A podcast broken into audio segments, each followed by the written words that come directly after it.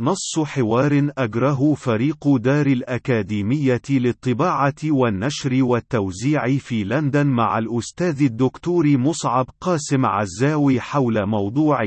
إصلاح الاستبداد من الداخل فريق دار الأكاديمية. هل تعتقد بأن هناك أملا في تبني أي من المستبدين لرؤى إصلاحية على نسق رؤى غورباتشوف؟ آخر زعماء الاتحاد السوفيتي في البيرسترويكا والغيلاسنوست بحيث يمكن أن يقود ذلك إلى إصلاح نظام استبدادي من الداخل بشكل سلمي أو أن ذلك لا بد أن يقود إلى تفكك المنظومة الاستبدادية كما حدث حدث في الاتحاد السوفيتي مصعب قاسم عزاوي. أعتقد بأن ذلك الطموح لتغيير الأنظمة الاستبدادية من الداخل عبر رؤى واجتهادات لتوطيد الديمقراطية وخلع الصفة الاستبدادية عن نظام ما، طموح مشروع وينطوي على شحنة أخلاقية عالية،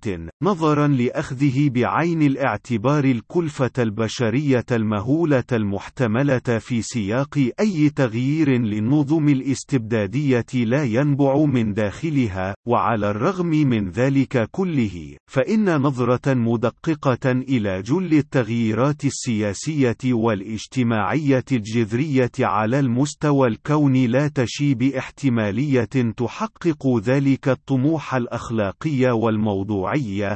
وذلك قد يكون السبب الذي قاد إلى عدم تمكن غورباتشوف من إصلاح نظام سياسي قائم على الاستبداد، حتى لو كان ذلك تحت شعار الاشتراكية والعدالة الاجتماعية من داخله على الرغم من تقلده لأعلى منصب في الاتحاد السوفيتي قبيل انهياره، والواقع المبسط النظام الاتحاد السوفيتي الذي كان قائما. كما هو الحال راهنا في روسيا ما بعد الاتحاد السوفيتي على سيطرة القبضة الحديدية للمؤسسات الأمنية التابعة للحزب الوحيد الحاكم وهو ما تناقض بنيويا ووظيفيا مع جوهر فلسفة البيرسترويكا الذي تمحور حول تخفيف القبضة الأمنية على مفاصل المجتمع وإعادة الاعتبار الجزئي والتدريجي للحريات المدنية الأساسية وهو ما عنا فعليا انفراط العقد العسكري الأمني الذي جمع بالقوة مجتمعات واسعة في كيان سياسي مختلق في حقبة ما بعد الحرب العالمية الأولى أطلق على نفسه اسم الاتحاد السوفيتي وهي في الواقع مجتمعات لا يربطها أي رابط تاريخي فيما بينها سوى كونها كانت خاضعة لاستعمار روسيا القيصرية سابقا والجيش الأحمر لاحقا. وهو الانفراط الذي أفصح عن نفسه بشكل عياني مشخص حينما رفض غورباتشوف في خطوة يستحق الثناء والتقدير التاريخي عليها نزول الدبابات لقمع المواطنين المنتفضين في ألمانيا الديمقراطية السابقة والزاحفين لتهشيم جدار برلين الذي مثل حدود النفوذ السوفيتي في شرق القارة الأوروبية في رمز رمز لانتفاضتهم وإعلانهم الانعتاق من ذلك النفوذ وهو ما عنا فعليا بداية النهاية للاتحاد السوفيتي التي حدثت لاحقا وبإخراج لا يختلف كثيرا عن ذلك الذي حدث في دول حلف وارسو من قبل ولكن الطريف والجدير بالإشارة إليه هو الانقلاب البهلواني الذي قامت به قيادات الصف الأول في الحزب الشيوعي الرديفة لغورباتشوف إبان فترة حكمه والتي ضمت قيادات عقائدية مؤمنة آنذاك بالاشتراكية العلمية القائمة بالفعل في الاتحاد السوفيتي من قمة رأسها إلى أخمص قدميها مرورا بنقي عظمها لتصبح بين عشية وضحاها حاملة مشعل الرأسمالية الليبرالية الجديدة المتوحشة التي لا قيمة لديها تعلو عن قيمة الربح السريع بغض بغض النظر عن أي أضرار جانبية قد يحدثها ذلك السعي المحموم لتحقيق أرباح صاروخية بأقصر الآجال على البشر أو المجتمع أو البيئة، وأنه لا قيمة للإنسان في مجتمعه سوى ما يمكن له أن يجترحه وفق قانون اقتصاد الغابة، الذي لا بقاء فيه إلا للأكثر فتكنا وبأسنا ووحشية.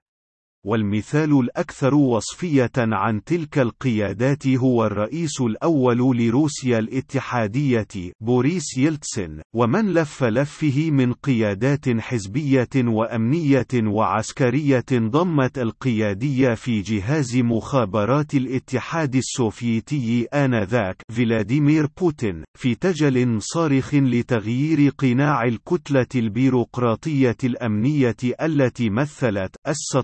الثورية التلفيقية في حقبة الاتحاد السوفيتي والتي لم تجد ضيرا في سلخ وتغيير جلدها العقائدي بين عشية وضحاها لتعيد إنتاج نفسها بالبوس رأسمالي صارخ بعد أن كان شيوعيا في الليلة السالفة واستعادة ذلك التاريخ تشي بصعوبة تحقق ذلك الطموح الأخلاقي بالتغيير التدريجي للنظم النظم الاستبدادية من الداخل عبر استدماج الإيرادات الخيرة في خطة ونموذج عمل أصحاب الحل والعقد في تلك النظم، نظرا لأن غالبية النظم الاستبدادية تقوم في آليات عملها الداخلية بالاستناد على مجموعة من المرتزقة الانتهازيين الطفيليين المؤدلجين على شاكلة وعاظ السلاطين والذين ينظرون إلى موقعهم القيادي بأنه مفتاح لتحقيق مؤربهم الانتهازية، وأن الحفاظ على سلام الجسد الاستبدادي الذي يستمدون منه قدرتهم على النهب الطفيلي للمجتمعات التي يستأسدون عليها واجب لا بد من القيام به كضامن وحيد لاستمرار وضعهم ومكانتهم الانتهازية المرموقة في بنيان ذلك ذلك الجسد.